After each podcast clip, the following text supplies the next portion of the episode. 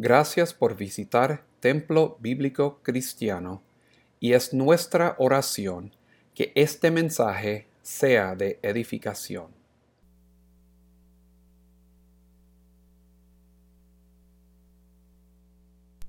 Vamos a orar.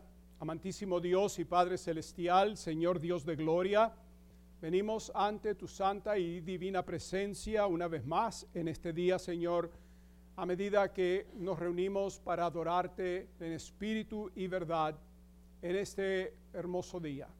Te alabamos y te bendecimos. Oramos por tu gracia y misericordia que se extienda a nosotros y nos des entendimiento para poder comprender el mensaje que tienes para nosotros hoy. Bendice la lectura y la enseñanza y predicación de tu palabra y danos gracia, da gracia a cada oyente. Pedimos en este día, Padre Santo, que hables a cada corazón y suplas cualquier necesidad que exista en cada uno, que solo tú, Señor, la conoces. Te alabamos y te bendecimos. Bendice nuestra iglesia, nuestra congregación. Gracias por cada persona que ha llegado y quizás por los que aún están en camino, que les traigas con bien y nos protejas también, te pedimos, a medida que regresamos a nuestros hogares después del servicio y a través de toda esta tormenta pronosticada para hoy. Te alabamos y te bendecimos, te damos las gracias y la gloria por Cristo Jesús. Amén. Pueden tomar asiento, gracias.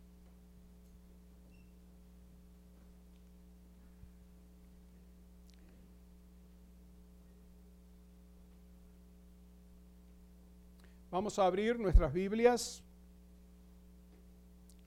esta mañana en el Nuevo Testamento, la primera epístola de Juan, el apóstol, primera de Juan.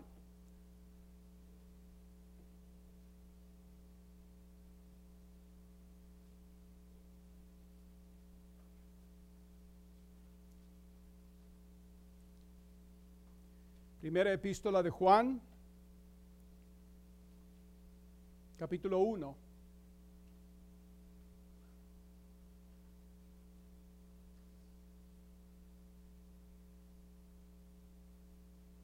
Dice la palabra de Dios, lo que era desde el principio, lo que hemos oído, lo que hemos visto con nuestros ojos, lo que hemos contemplado y palparon nuestras manos tocante al verbo de vida porque la vida fue manifestada y la hemos visto y testificamos y os anunciamos la vida eterna, la cual estaba con el Padre y se nos manifestó. Lo que hemos visto y oído, eso os anunciamos para que también vosotros tengáis comunión con nosotros y nuestra comunión verdaderamente es con el Padre y con su Hijo Jesucristo. Estas cosas os escribimos para que vuestro gozo sea cumplido. Este es el mensaje que hemos oído de Él y os anunciamos. Dios es luz y no hay ningunas tinieblas en Él. Si decimos que tenemos comunión con Él y andamos en tinieblas, mentimos y no practicamos la verdad. Pero si andamos en luz como Él está en luz, tenemos comunión unos con otros y la sangre de Jesucristo, su Hijo, nos limpia de todo pecado. Si decimos que no tenemos pecado, nos engañamos a nosotros mismos y la verdad no está en nosotros. Si confesamos nuestros pecados, Él es fiel y justo para perdonarnos nuestros pecados y limpiarnos de toda maldad. Si decimos que no hemos pecado, le hacemos a Él mentiroso y su, su palabra no está en nosotros. Que el Señor bendiga esta la lectura de su palabra.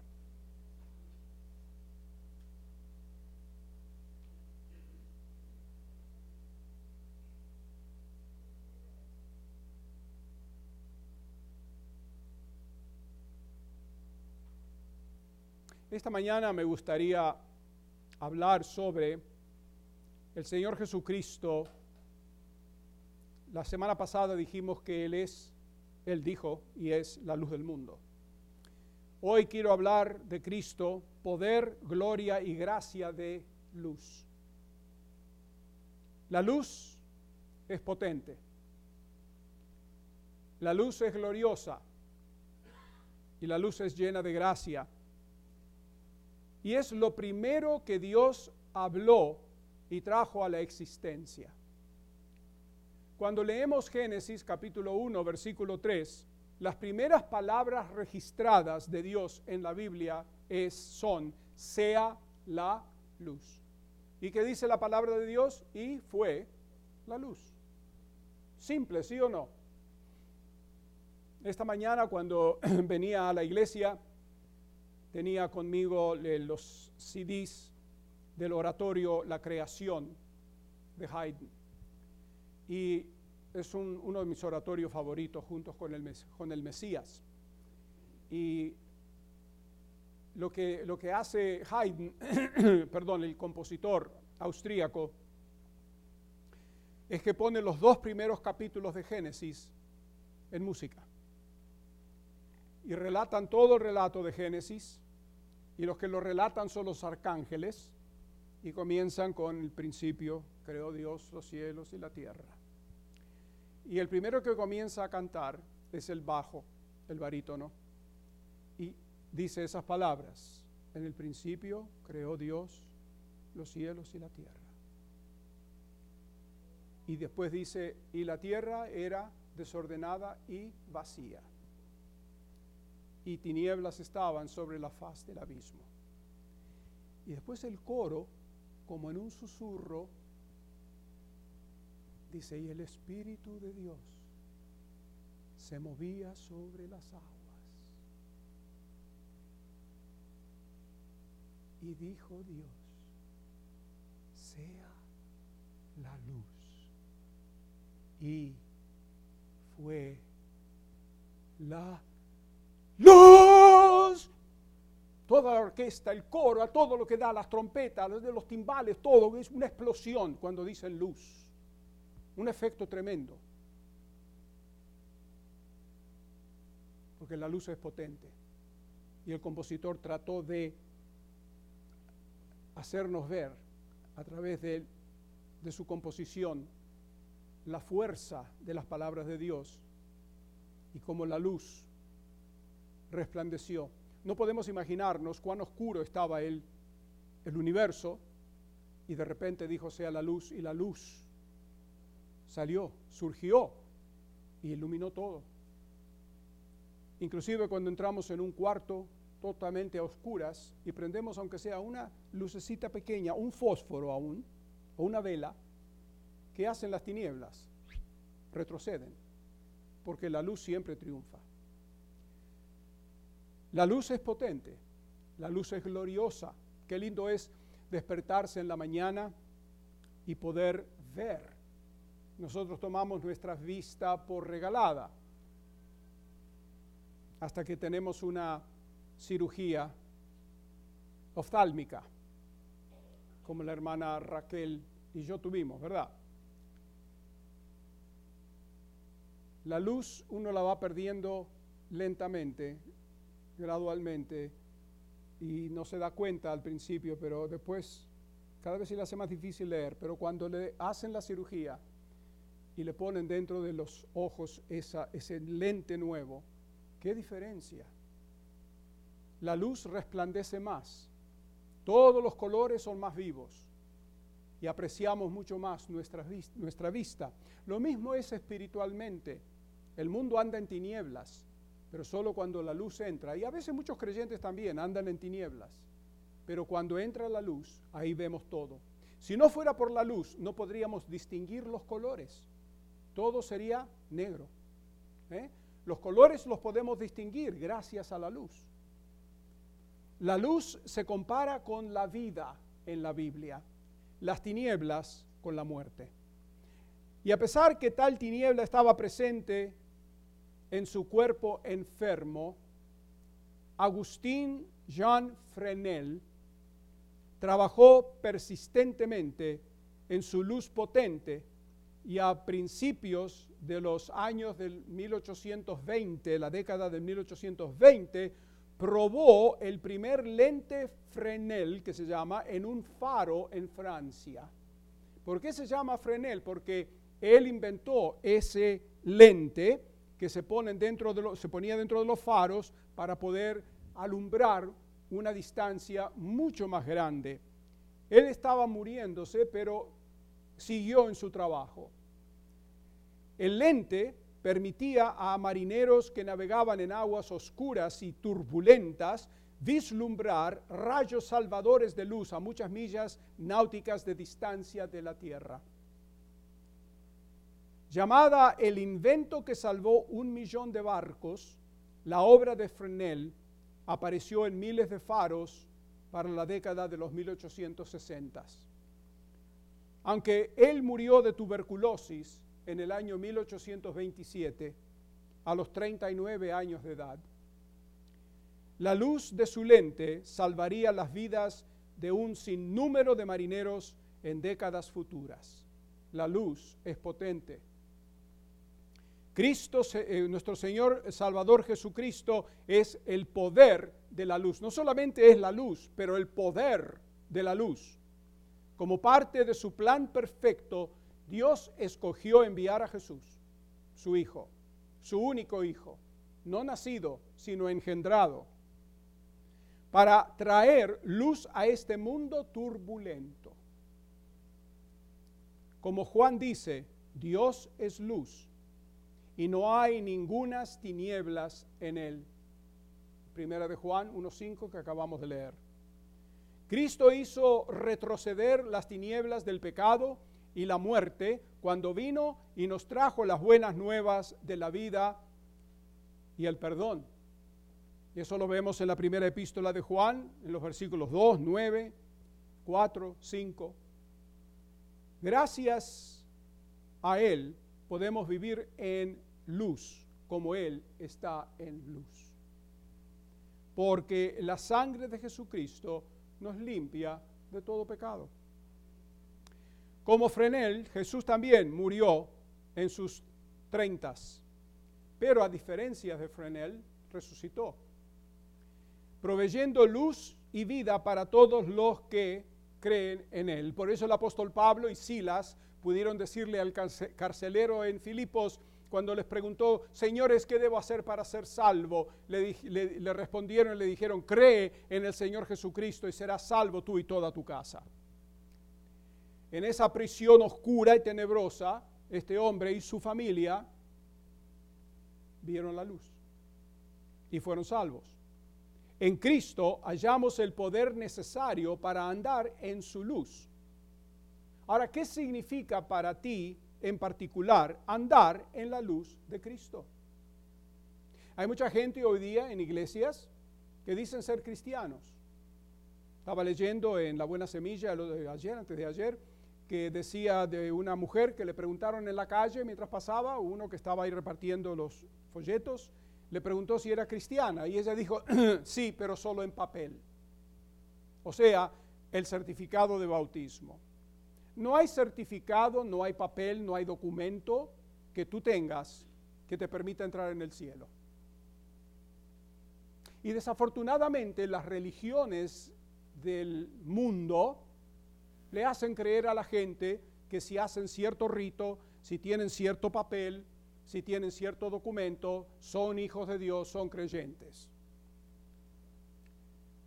El otro día estaba hablando con mi amigo Nick de Wisconsin y estábamos hablando justo de este tema. Y yo estaba compartiendo con él sobre una tía abuela mía, con la cual viví un tiempo eh, voluntariamente, cuando tenía seis años, porque ella acababa de perder su marido. Y yo quise ir a vivir con ella y mi madre y mi padre me dejaron. Y estuve con ella un año. Ella no vivía en Buenos Aires, vivía en una ciudad llamada San Rafael, en la provincia de Mendoza, en la frontera con la República de Chile. Eso está como a 24 horas de distancia en carro, es como ir de aquí a Miami. Y estuve con ella todo el primer año, perdón, el primer año inferior a los seis años, comencé a ir a la escuela. mi primer año de escuela lo hice ahí. Y cuando yo ya había crecido un poco más, ella ya había venido a vivir a Buenos Aires. Y un día estábamos en el balcón de la casa del apartamento de su hermana. ellas eran hermanas de mi abuelo, a quien nunca conocí, porque él murió antes de yo nacer. Y la hermana menor era atea. No creía ni en ella misma. Y por cierto, no era una persona muy buena. Pero esta tía, que era mayor que ella, me acuerdo que estábamos en el balcón de noche en Buenos Aires, ahí, mirando el tráfico pasar. Y me acuerdo que ella me dice, sabes hijo, era tiempo de Pascua. Y estamos hablando de los servicios en la iglesia ortodoxa, cuán coloridos son, cuán hermosa es la ceremonia. Y me dice ella, ¿sabes una cosa, hijo? Es lindo creer. Y esto yo lo estaba compartiendo con Nick y le dije, ¿sabes qué? Yo no sé, nadie puede saber hasta qué punto, o sea, cuánta luz tiene una persona. Nadie sabe quién es salvo y quién no. Solo el Señor conoce a los que son suyos. Y le dije, yo me pongo a pensar cuántos evangélicos no hay que van al infierno.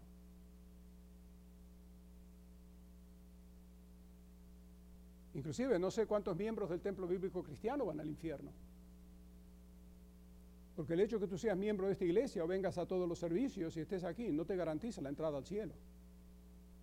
Lo único que te garantiza la entrada al cielo es cuando te arrepientes de tu pecado y aceptas al Señor Jesucristo como Señor y Salvador de tu vida y naces de nuevo o naces de arriba. Desde ese momento eres hijo de Dios. Y estaba compartiendo con él esto y le dije, esta tía mía me dejó esa impresión. Y quién sabe, quizás yo la vea en el cielo, porque no sabemos. Inclusive, cuando ella falleció de cáncer en el año 1965, la velaron dentro de ese mismo apartamento de la hermana, porque en ese tiempo no había funerarias, por lo menos no en Buenos Aires. Y estaba la casa repleta de gente. Toda la gente, la familia, amigos. No había lugar para moverse. Y era un apartamento bastante grande. Murió rodeada de todos sus seres queridos. Después nos fuimos de la Argentina y vinimos aquí a Estados Unidos. Después que vinimos acá, un día la hermana, la menor, murió. No se sabe dónde está enterrada.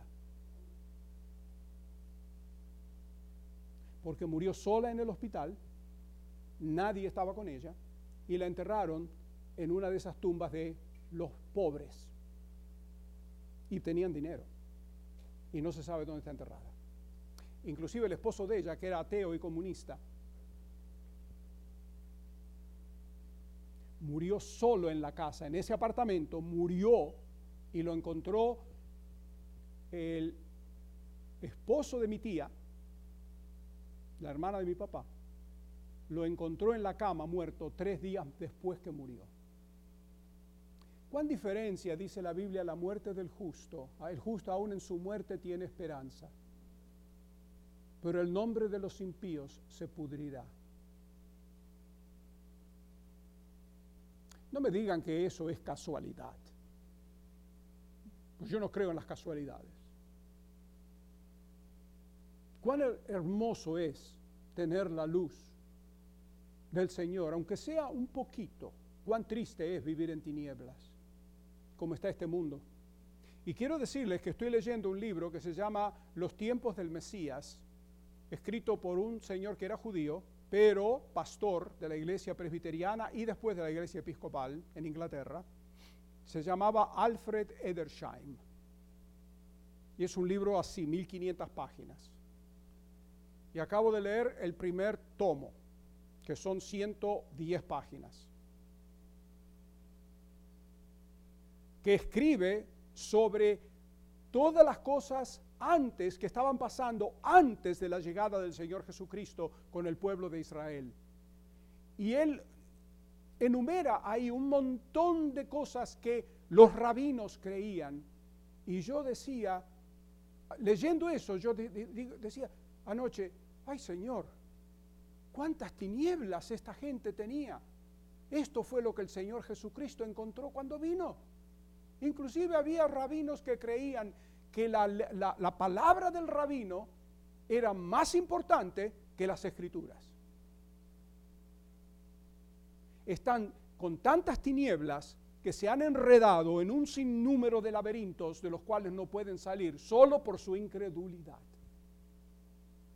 ¿Cuánto debemos apreciar la luz que el Señor nos da? No hay cosa peor que estar en tinieblas. Y todas las cosas que ustedes ven ahí afuera que están pasando y la gente protestando por esto por aquello, ni saben de qué se trata. ¿eh? Notamos que eso es trágico. Por eso te pregunto, ¿qué significa para ti andar en la luz de Cristo? Significa ante todo que lo aceptas a Él y su obra en la cruz. Aceptas el regalo de salvación que Dios te da, porque eso es lo que es la Navidad. La Navidad no es el regalo, los regalos que nos damos unos a los, a los otros, es el regalo que el Padre Celestial nos dio a nosotros, que es su Hijo amado. Eso es la Navidad.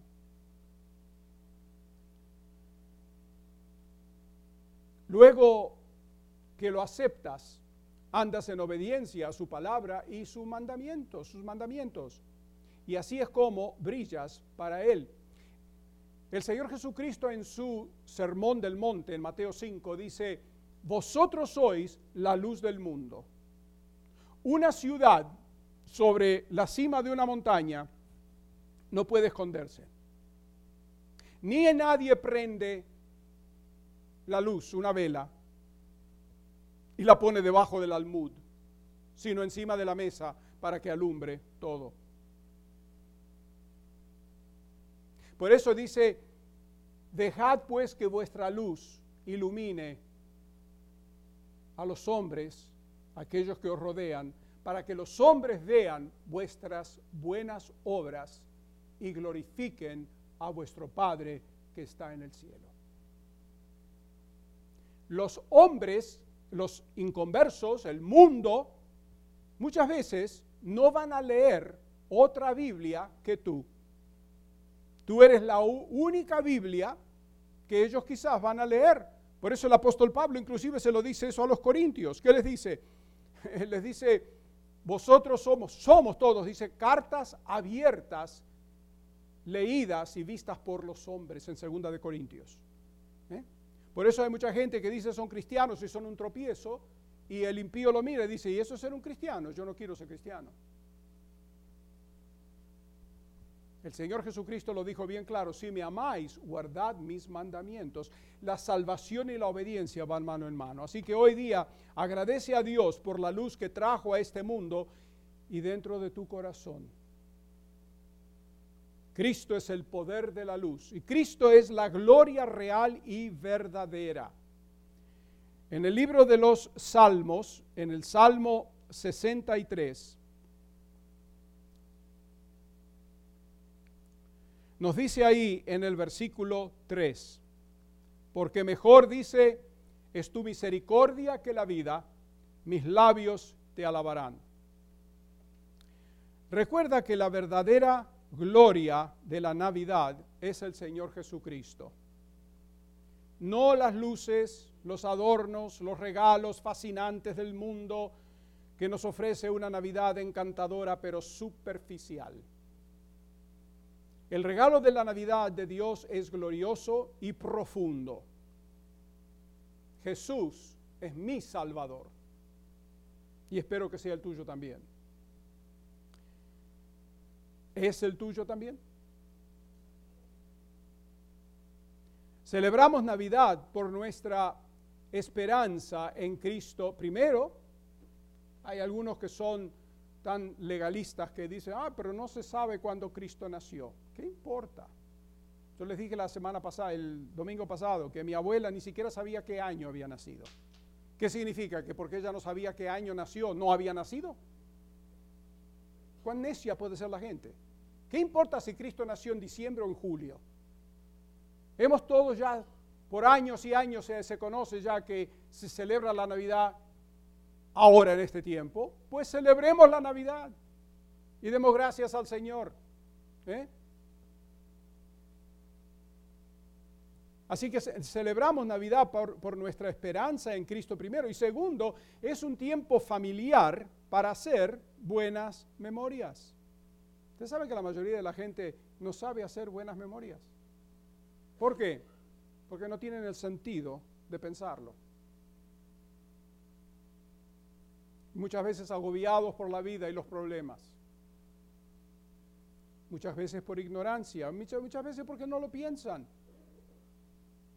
¿Eh? Disfruta tu familia, disfruta tu hogar.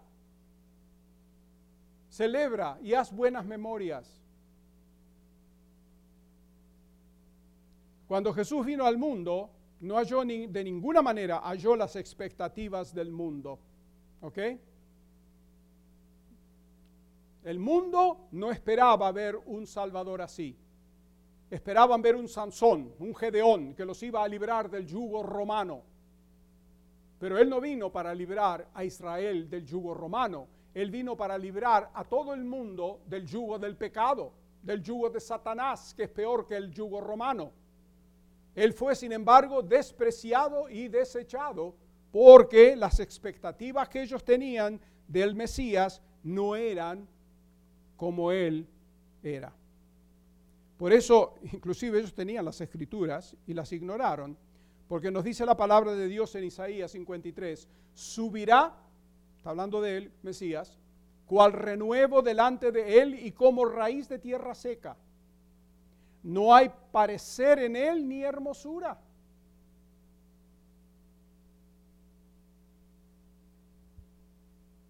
Le veremos, mas sin atractivo para que le deseemos. Quizás si lo hubiéramos visto en la calle, no hubiéramos pensado nada especial de él. Era quizás muy común en su parecer. Y después dice, despreciado y desechado entre los hombres, varón de dolores y experimentado en quebranto, y como que escondimos de él el rostro, fue menospreciado y no lo estimamos. Y ellos tenían las escrituras.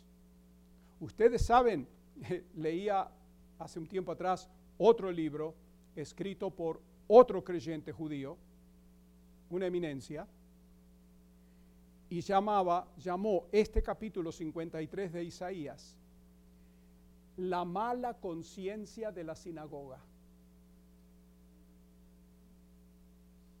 ¿Por qué? Porque los rabinos han tomado este capítulo y lo sacaron de los textos, porque no lo pueden explicar o tienen que admitir que está hablando de Jesucristo. Entonces están haciendo así con el sol. Pero el sol no se puede tapar con un dedo. ¿Mm?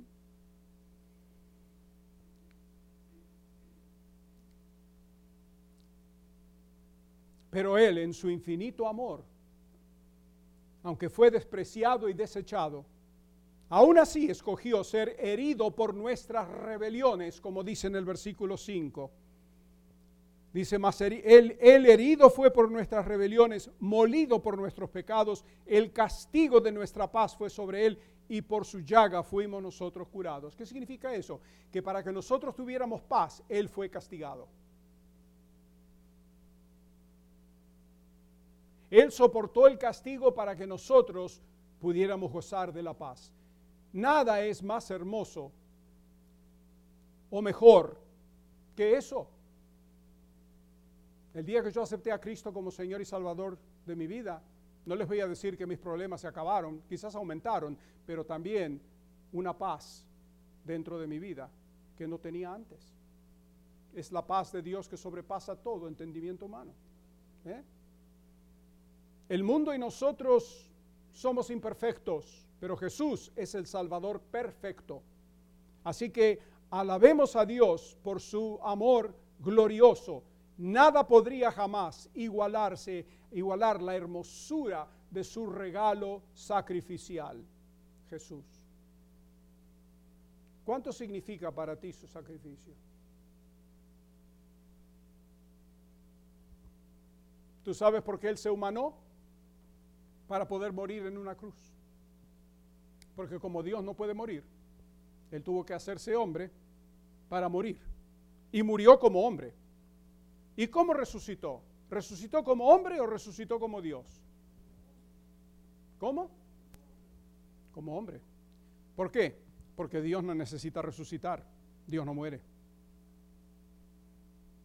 Por eso lo llama las primicias de la resurrección.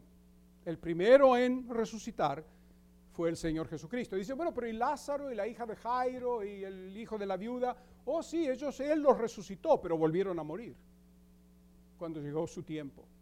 Pero el Señor Jesucristo resucitó para no morir nunca más. Él vive para siempre. Igual que todos los creyentes, un día viviremos para siempre cuando nos resucite, cuando Él vuelva. Por eso se llama Él las primicias de la resurrección. Primeros frutos. Así que cuánto significa para ti su sacrificio, su muerte, sepultura y resurrección. ¿Eh? Tercero, vemos que Cristo es el portador de la gracia. En el Evangelio según San Juan, en el primer capítulo, nos dice la palabra de Dios, porque de su plenitud, hablando de Jesucristo, tomamos todos y gracia sobre gracia. Pues la ley por medio de Moisés fue dada, pero la gracia y la verdad vinieron por medio de Jesucristo. Usted sabe que la ley de Moisés no otorgaba gracia. La ley de Moisés decía, haz esto y vivirás. Si no lo hacías, morías. La ley no fue dada para nosotros obedecerla y ser salvos. El pueblo de Israel no era salvo por guardar la ley, como algunos creen. En el Antiguo Testamento el pueblo de Israel era salvo igual que nosotros hoy día por fe. ¿Fe en qué? En la luz que tenían en ese momento. Por eso dice la Biblia que Abraham creyó a Dios y le fue contado por justicia. ¿Qué hizo Abraham? ¿Creyó en la cruz del Mesías? No, él no tenía idea. Eso fue dos mil años antes. Pero creyó la palabra de Dios, lo que Dios le dijo en ese momento, eso él creyó.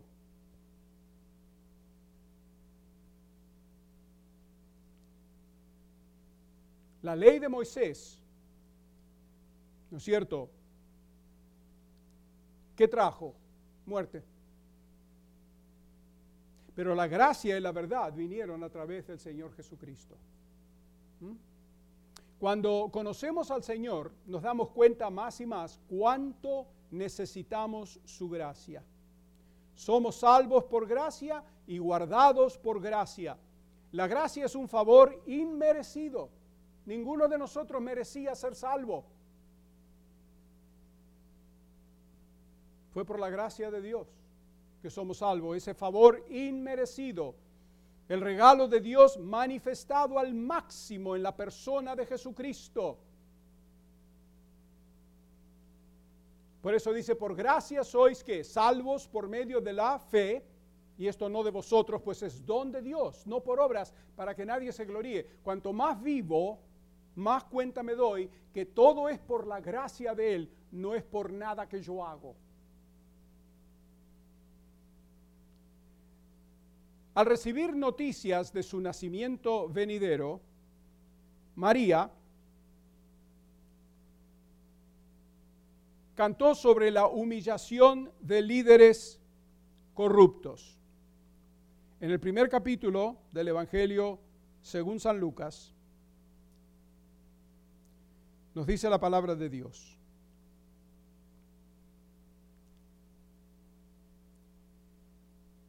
Quitó estas son las palabras de María, la madre. Quitó de los tronos a los poderosos y exaltó a los humildes. ¿Qué poderosos?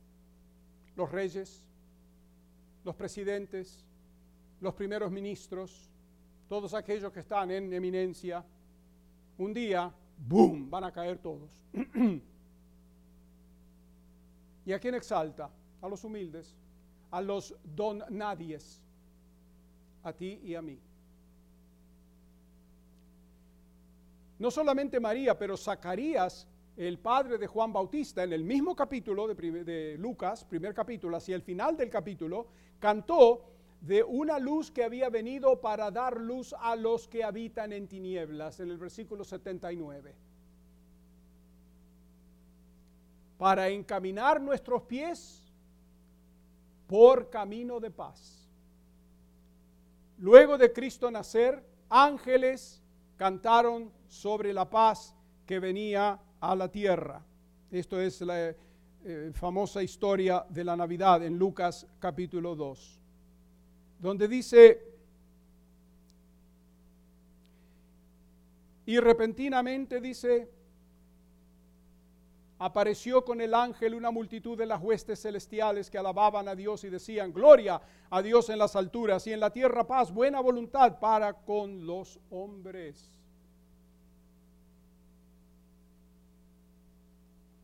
Por Jesús, un mundo inmerecedor, pecaminoso y caído, estaba por recibir la ayuda de Dios. Y este mundo sigue siendo inmerecedor, caído, ingrato, pecaminoso. Pero el Señor, cuánta gracia. Y hay algunos que tienen el descaro de decir, ¿por qué Dios no hace nada? Bueno, señores, ya lo hizo. No es cuestión de que si Dios hace o no hace, ya lo hizo. Es cuestión de si tú crees o no. Así que con Zacarías demos gracias a Dios que la luz ha llegado esta Navidad. Maravillémonos por el maravilloso brillo de su gracia y oremos que un día pronto y por todas partes la llegada de Jesús sea anunciada y todo corazón prepare un hogar para Él. Asegúrate que permitas que su luz brille en cada área de tu vida. No olvides que Jesús es la luz del mundo y que vino a salvarnos aunque somos indignos.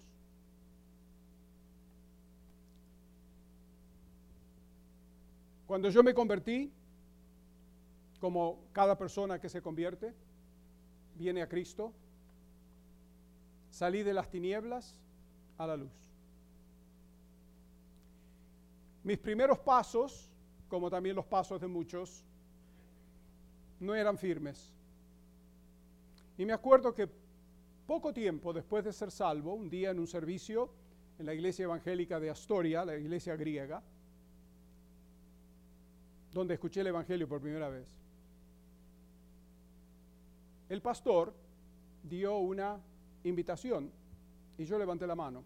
Yo ya había aceptado al Señor. Bueno, de más está decir que cuando terminó el servicio se me vino al humo y se me sentó y me dice, ¿por qué levantaste la mano? Le dije, no levanté la mano para ser salvo. Levanté la mano porque tengo problemas. Me dice, ¿qué problemas tenés? Tengo problemas con mi padre. Y le conté los problemas que yo tenía con mi padre. Como estábamos siempre en una guerra constante cómo maltrataba a mi madre, como siempre era una pelea y esa amargura que yo tenía en contra de él. Y me mira y me dice, ¿sabes una cosa? Lo que pasa entre tu madre y tu padre is none of your business. No te incumbe a ti. Eso le incumbe a tu madre y a tu padre. Tu deber es honrar a tu padre, porque eso es lo que el Señor dice honra a tu padre y a tu madre, para que te vaya bien y tus días sean largos sobre la tierra. Digo, ¿qué tengo que hacer? Me dice, pedirle perdón a tu padre. Le dije, yo, pedirle perdón a él. Él nos hizo la vida miserable. Él tiene que venir a pedirme perdón a mí. Dice, no, está cerrado. Tú tienes que pedirle perdón a él. ¿Cómo actuaste con él? Bueno, nos peleábamos, pero tienes que pedirle perdón. Bueno, quiero decirles que esa noche salí de la iglesia. Y ustedes conocen la historia de Atlas, que tiene el peso del mundo sobre sus hombros. Así estaba yo, yo era Atlas segundo, caminando por las calles de Astoria para ir a mi casa con ese peso encima. Qué interesante es que cuando sabemos, pedimos consejo y nos dicen, nos dan la respuesta, Muchas veces hacemos lo, terminamos haciendo lo que nos da la gana, como quiera, porque hacer lo correcto es difícil.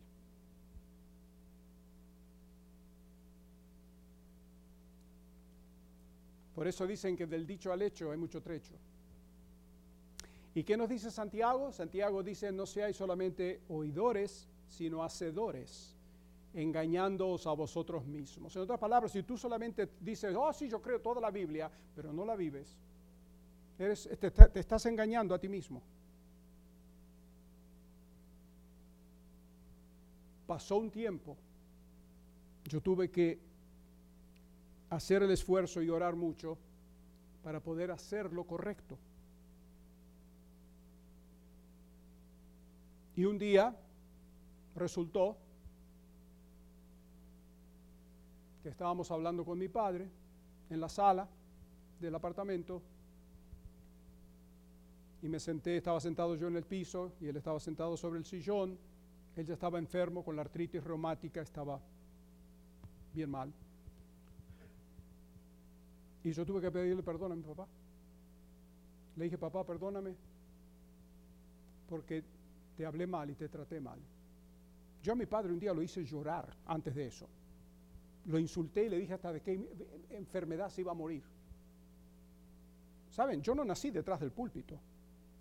¿Eh? Y más que nada porque la que sufría era mi madre. Y yo saben que muchas veces los hijos varones defienden a la madre. Y especialmente cuando la madre tiene razón.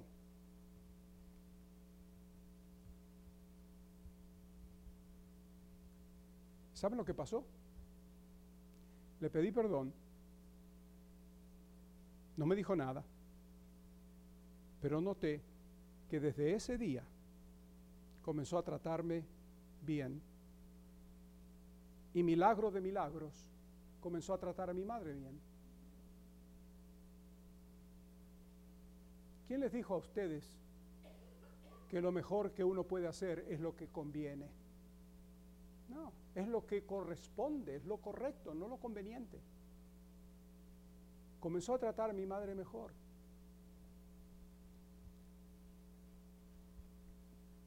Y pasaron nueve años de testificarle, de hablarle, de él ver mi testimonio. Nueve años después que yo me convertí. Él viene a mí un día y me dice, ¿no tenés una Biblia en griego? Le dije, claro, papá, tengo una Biblia en griego. Tú te la traigo. Le traje una Biblia en griego. Se leyó todo el libro de Génesis. Yo sabía dónde estaba leyendo por las preguntas que me hacía o los comentarios que me hacía. Y me dice, es difícil ese griego. ¿No tenés un griego más simple? Le dije, sí, le traje un Nuevo Testamento con el griego moderno. Lo leyó todo y después comenzó a leerlo por segunda vez cuando falleció. Cuando él murió, y yo fui a la casa a buscar la ropa para el velorio, encontré el Nuevo Testamento en la mesita de la sala, cerrado, y cómo él había marcado ciertas partes del Nuevo Testamento, cosas que le hablaron a él. Bueno, saben, han pasado 38 años y tengo todavía ese Nuevo Testamento en mi biblioteca con esos papelitos que él puso adentro y marcó y nunca los cambié, los dejé ahí. Me tomó nueve años y cuando él falleció, le oré al Señor ese día en casa que estaba solo buscando la ropa para llevarla a la funeraria.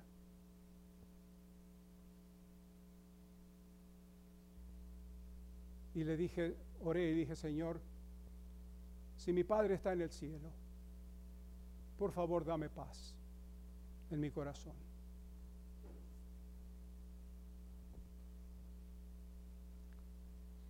Y la noche siguiente que fuimos a la funeraria, cuando llegué al lado del cajón para darle un beso, dos versículos el Señor me trajo a mi mente.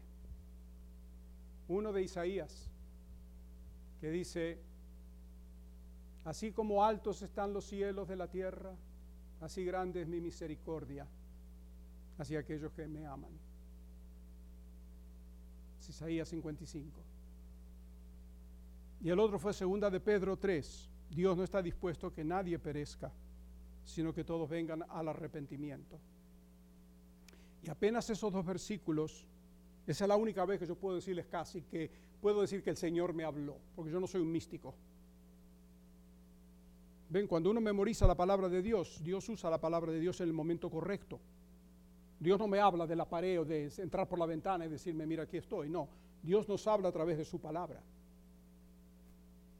Por eso cuando alguien viene a mí y me dice, oh, el Señor me dijo, el Señor me, como una en la iglesia, muchos años en esta, en la otra que yo estaba, vino y dijo un día que su esposa, el Señor le dijo que se iba a sanar de cáncer. Y el pastor casi lo mata. Y le dijo, dame el versículo, capítulo y versículo en la Biblia donde dice que tu esposa va a ser sanada. No pudo darle ningún capítulo ni versículo y la esposa murió de cáncer. Yo no creo que porque digo yo esto o oré, Dios va a hacerlo. No, yo creo que lo que dice su palabra, cuando alguien les diga algo, díganle por favor capítulo y versículo.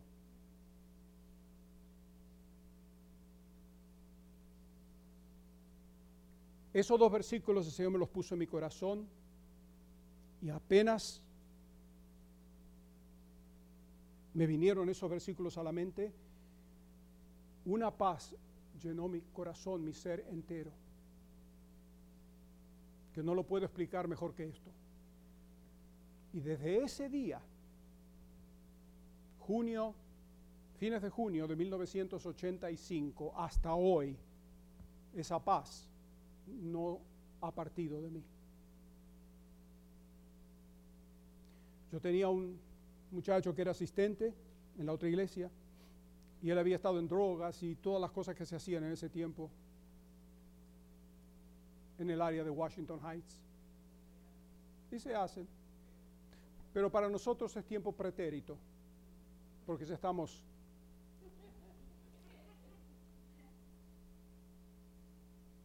Y ese muchacho había hecho, le, había hecho, le había hecho al padre la vida imposible. Igual que Edith la hizo a ti lo mismo. Por Edith. Edith es un amor. Eh, y el papá murió al año de él ser salvo y no tuvo chance él de arreglar la situación. Y me dice, por lo menos tú tienes paz, me dice, porque tú no sabes cuántas veces yo he agarrado el carro y me he ido upstate manejando solo orando y tratando que el Señor me dé alivio a mi corazón porque yo no tuve chance de pedirle a mi Padre perdón.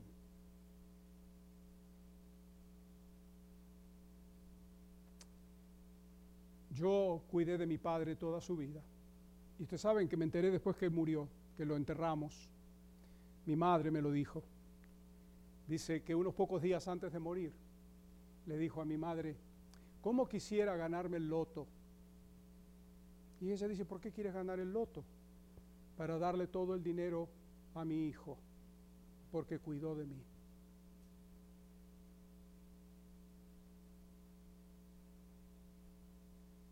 Eso me deja a mí saber que había cambiado su corazón y fue el Señor que se lo cambió. Y recibió al Señor porque el Señor me dio la paz. Inclusive la esposa del pastor le, mencioné esto y me dice, el Señor nunca te hubiera dado paz en tu corazón si tu padre no estuviera en el cielo.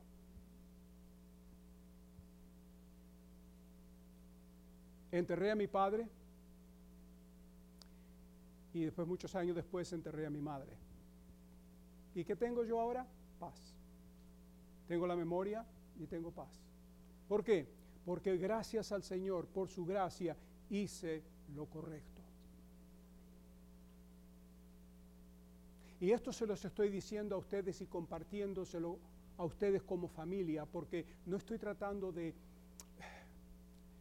de jactarme, sino para... la gloria es para el Señor, para que vean el ejemplo de cómo cuando hacemos las cosas como el Señor manda, el Señor bendice. ¿Cuántas veces no, no nos perdemos bendiciones por no hacer lo que Él dice?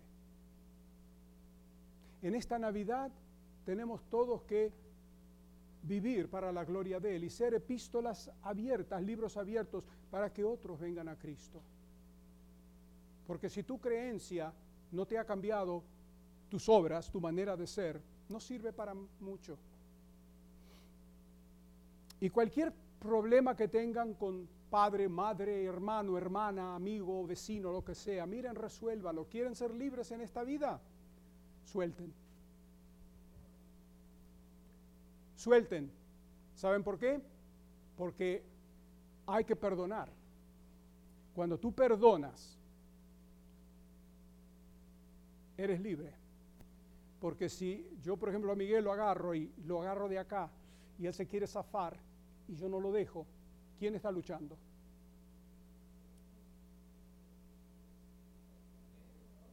Él sufre y yo sufro.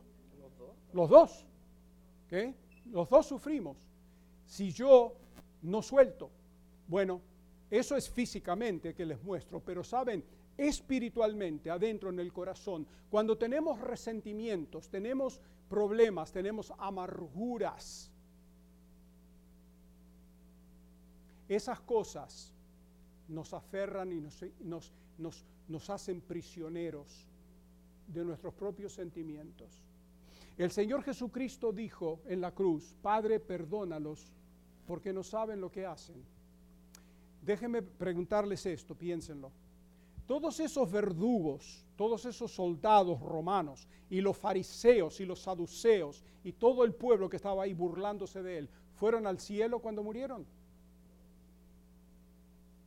Sin embargo, ¿qué dijo él, Padre? Perdónalos. ¿Por qué? porque Él se fue de este mundo sin amargura en su corazón. Y miren que le hicieron lo que le hicieron. Nosotros no sufrimos ni esto comparado con lo que sufrió Él. Y sin embargo, Él dijo, perdónalos porque no saben lo que hacen. Ustedes saben, cuando yo tenía 10 años, tenía choques con mi padre. Cuando yo tenía 18 años, que llegamos a este país, tenía problemas pero todos los días una pelea. Yo un día le dije hasta, hasta del mal que se iba a morir. Lo insulté. Y él tomó una silla y se sentó contra la pared en el negocio que tenía y lloró. Lloraba.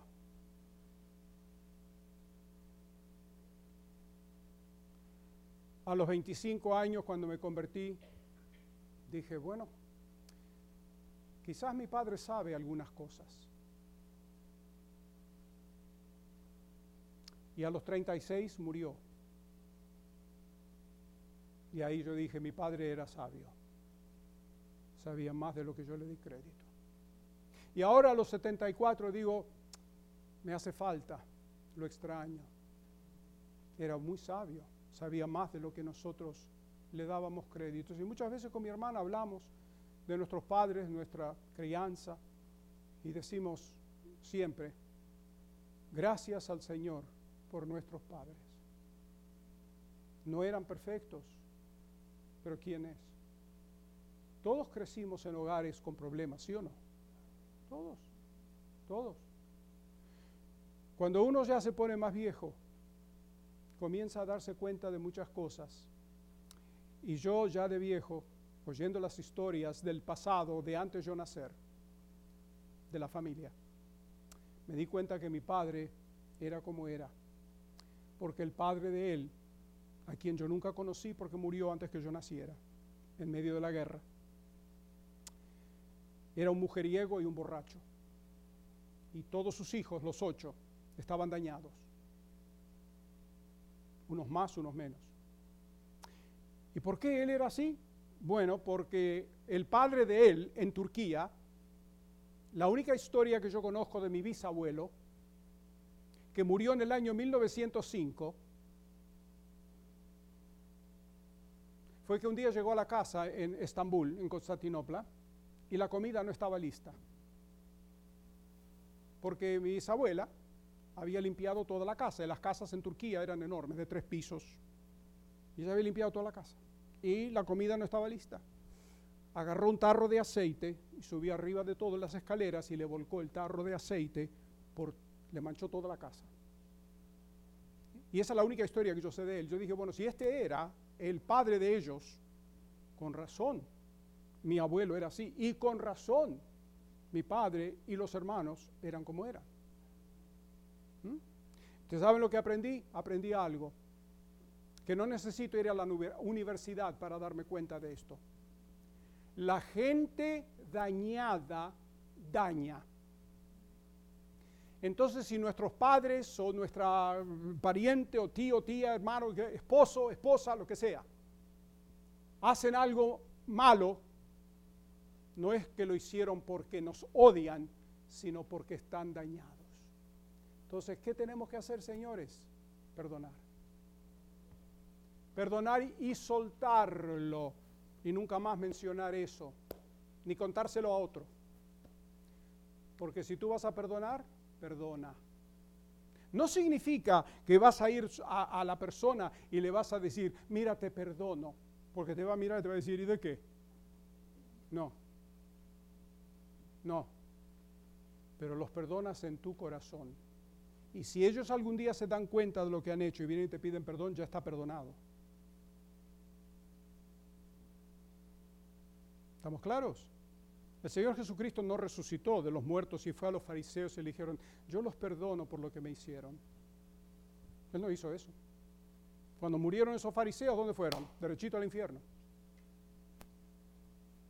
Pero el secreto es el corazón. Que tu corazón tiene que estar libre, limpio y no con resentimientos y amarguras, porque eso envenena tu vida, no la del otro. Así que no vivamos derrotados. El Señor Jesucristo nos perdonó cuántos pecados? Entonces nosotros tenemos que hacer qué? Perdonar. ¿Se acuerdan del Padre Nuestro? Todo el mundo se acuerda del Padre Nuestro, ¿verdad? Pero al terminar el Padre Nuestro, dos, tres versículos más abajo, dice, si vosotros perdonáis a otros sus ofensas, el Padre Celestial os perdonará a vosotros vuestras ofensas. Y si no perdonáis a otros sus ofensas, el Padre Celestial no perdonará vuestras ofensas tampoco. Dios es práctico. Uno más uno es dos. Hay algunos cristianos que creen que uno más uno es tres. No es. Dios es exacto en su palabra. Comencé diciendo, mi padre no sabe nada. Después decía, mi padre es un problema. Y más tarde dije, mm, él sabía algunas cosas. Y hoy día digo, mi padre era mucho más sabio de lo que yo le daba crédito. Todas las cosas que nos decía, ¿ustedes saben que todas se cumplieron?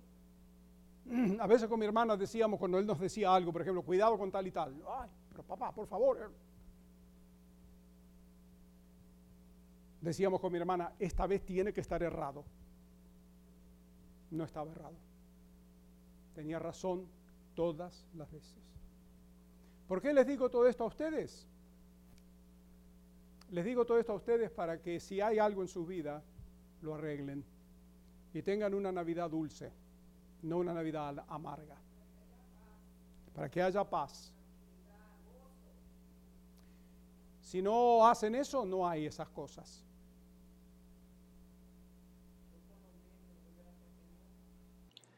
Le agradecemos por escuchar este mensaje y oramos que la palabra de Dios le haya hablado a su corazón.